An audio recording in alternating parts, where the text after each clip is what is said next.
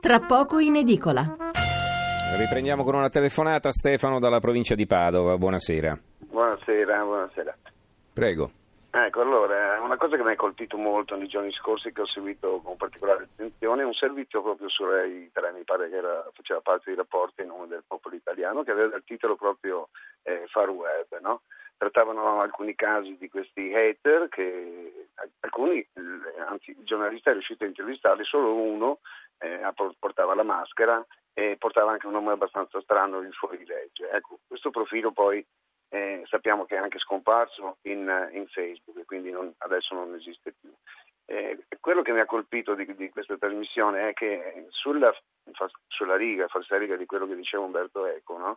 che ha dato voce al web a molte di queste persone che prima non ce l'avevano. Questo è un problema non eh, così eh, diciamo determinante perché eh, di questi eteri, di queste persone ce ne sono tantissime, quindi è un problema eh, sociale che bisogna in qualche maniera eh, approfondire perché eh, la rete non solo condiziona diciamo, l'informazione, ma condiziona la vita delle persone. Ora queste persone se non avessero avuto i milioni di visualizzazioni, non fossero mm-hmm. diventate dei personaggi, avrebbero condotto una vita normale, semplice e non avrebbero eh, probabilmente anche rovinato la vita. Eh, alcuni certo. di questi vivono una vita anche eh, mol- molto nota, ma eh, socialmente e umanamente povera e questo è un dramma.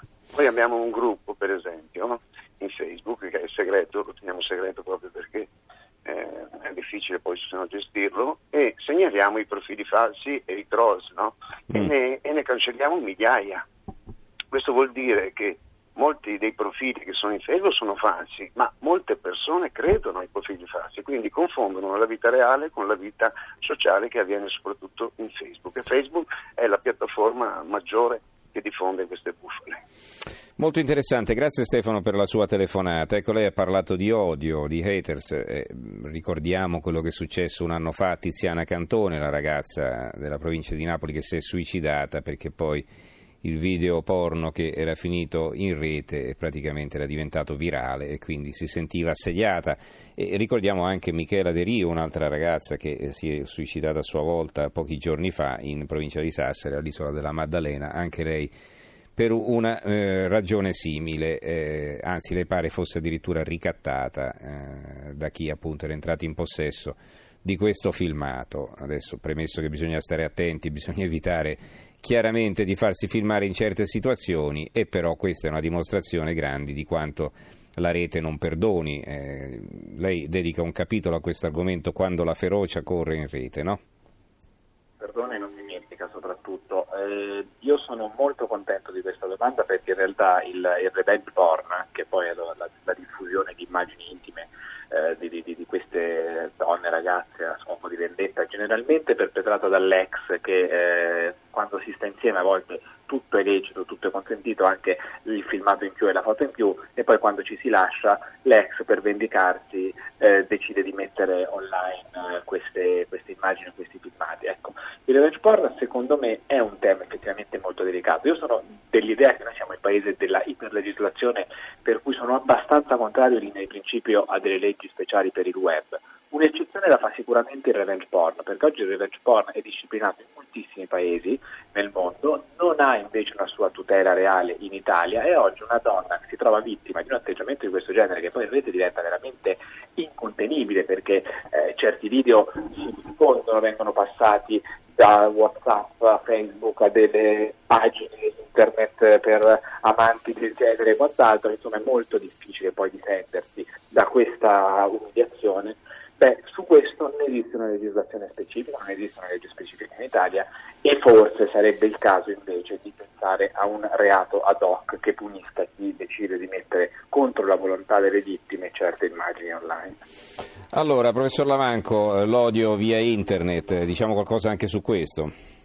Sì, l'odio eh, con internet ha trovato una soluzione terribile perché è l'anonimato eh, spesso a limitare l'aggressività, la violenza, anche i comportamenti lesivi delle altre persone era doversi esporre, in un modo o nell'altro dover, doverci mettere la faccia, doversi eh, rendersi riconoscibile.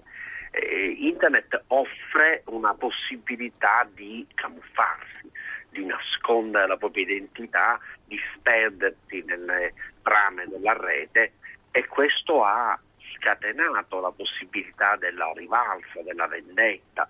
Eh, Grandi citava il lungo filone di ex amici, ex mariti o mogli, amanti che eh, dopo una rottura utilizzano lettere, mail, foto, video eh, privati per darli in pasto eh, qualche volta manipolati, qualche volta eh, corretti o addirittura qualche volta falsificati eh, al pubblico. Ecco, noi dobbiamo anche in questo guardare alla progressiva dimensione di eh, perdita di civiltà che sta avendo eh, il web.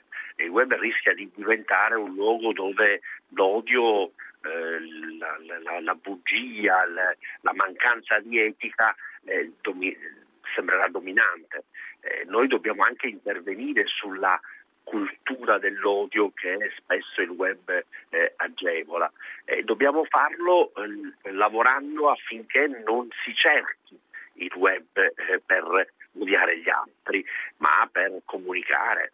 Eh, una battuta non mia, ma di un collega neozelandese è che più che di social network noi stiamo cominciando a parlare di uh, social network, cioè di eh, reti antisociali costruite mm-hmm. per danneggiare gli altri e questo ovviamente ci inquieta. Allora, l'ultima telefonata, poi un commento conclusivo con i nostri due ospiti e poi li congederemo ringraziandoli per la loro disponibilità. Allora, Nino da Bergamo, buonasera. Sì, buonasera. Prego. Ma volevo dire questo, diciamo le televisioni, Berlusconi comanda le sue televisioni, quindi lì non ci saranno notizie vere ma saranno tutte fake notizie false. E Cairo comanda le sue televisioni, quindi quelle non saranno notizie vere. I giornali, Corriere, La Stampa, Il Messaggero, Repubblica, tutti i giornali che hanno dei padroni non saranno notizie vere ma saranno notizie false. RAI e Radio RAI si adeguano al governo di turno. Se comanda Berlusconi i giornalisti diventano tutti berlusconiani se comanda Renzi i giornalisti diventano tutti renziani. Mm. Ora e quindi censurano, censurano aspetti, scusi, censurano, no, censurano quelli come lei che attaccano la RAI, le, le dà questa idea, insomma? Lei vede che sta dicendo esattamente quel che vuole. Scusi un attimo. Eh, lo vede, fa pure voi, prepotente, voi, prego. Voi state facendo delle, delle, notizie false perché parlate di internet, sì. continuate a battere il dente su quelle che sono le eccezioni, quelli che sono anonimi, quando su 100 ci sono milioni che mettono nome e cognome. Continuate a dire che c'è odio quando sono quattro gatti che odiano, quando ci sono milioni e miliardi in internet che dicono... Ho capito, quindi per lei diciamo l'unica fonte... Eh, posso parlare anch'io o parla solo lei? Quindi lei, voglio dire, mette al primo posto come fonte di informazione la rete, questo mi pare di capire, così? Cioè l'unica esatto. verità lei la trova in rete. No, non è che sia l'unica verità. Eh no, beh, ha detto probabile... gli altri sono tutti venduti e quindi... No, eh. ascolti, se quelli che odiano e quelli che sono anonimi sono cento e quelli che mettono nome e cognome e dicono quello che pensano sono un miliardo, e allora? penso che anche solo per, per discorso di probabilità quelli hanno sicuramente la maggioranza nel dire notizie vere. Vabbè, è una, una sua teoria. Eh, come vede abbiamo lasciato la possibilità di esporla eh, in questa radio di, di, venduti. Comunque grazie per la sua telefonata Nino. Allora, eh, cerchiamo di concludere eh, questa nostra conversazione con Matteo Grandi e Gioacchino Lavanco. Eh, Grandi, prego. Io uh, al di là dei toni e di, alcune esternazioni un po' naif dell'ascoltatore, devo dire che lui su alcune cose eh, ha, ha, in realtà centrato un, un pezzo di problema, eh, in particolare secondo me sull'anonimato e sul fatto che si tenda, quando si parla di odio, a dare sempre troppo peso alla parte malata della rete, quando esiste anche una parte buona che ovviamente non fa notizia. Però se poi la parte malata su cui noi ci concentriamo diventa una notizia e iniziamo ad autoconvincerci che la rete è il male, stiamo anche qui facendo un ragionamento che parte premesse, da delle premesse sbagliate Il male che emerge dalla rete, che sicuramente c'è e sicuramente percepibile, secondo me è un male, l'inciviltà di cui, di cui parlava prima anche il professore, è un qualcosa che purtroppo appartiene alla società civile. Eh, e allora tutto quello che arriva nel web, anche le cose peggiori che vengono veicolate in rete, nonostante poi la rete abbia la possibilità sicuramente di amplificarle quindi di renderle in qualche modo più pericolose e più percepibili, in realtà nasce nella società. Cioè, se la rete è diventata uno sfogatoio di tanti soggetti è perché comunque ci sono delle frustrazioni a monte che nascono nella società civile. Questo è il primo aspetto. Il secondo riguarda invece l'anonimato, eh, su cui a, a, oggi bisogna in realtà registrare una certa inversione di tendenza, perché l'odio in qualche modo sta diventando una valuta. Eh, chi odia lo fa sapendo che attraverso l'odio può ottenere consenso e questo significa che molto più spesso gli utenti hanno iniziato a odiare mettendoci la faccia, mettendoci nome e cognome perché sanno che un certo tipo di approccio, anche molto carico di eh, ostilità, di discriminazioni, di aggressività, in realtà può pagare perché può portare un certo consenso. Quindi anche sull'anonimato secondo me si sta un pochino spostando il, il problema. Professor Lavanco, a lei le conclusioni. Ma se posso eh, concludere con una battuta, mi auguro che il testo di Grandi venga adottato a scuola e venga utilizzato eh, da, da, far leggere ai nostri studenti e, e, e dai, ai docenti anche. Cioè, mi auguro che ci siano occasioni per affrontare e discutere di questi temi che si risolvono solo se c'è la collaborazione e la partecipazione di tutti. E direi anche che ci sono trasmissioni libere. Eh, io una risposta al nostro ascoltatore mi sento di doverla dare. Eh, per fortuna eh, abbiamo rotto eh, la, ecco, la vecchia bufala che basta avere un editore per fare notizie false. Eh, in Italia ci sono, nel mondo occidentale, eh, grandi editori, ci sono giornali eh, di grande autorevolezza, reti televisive altrettanto autorevoli e, e, non è vero che basta avere un editore per automaticamente diventare produttori di di falsità. Direi che questa è, è stata la peggiore bufala di stasera.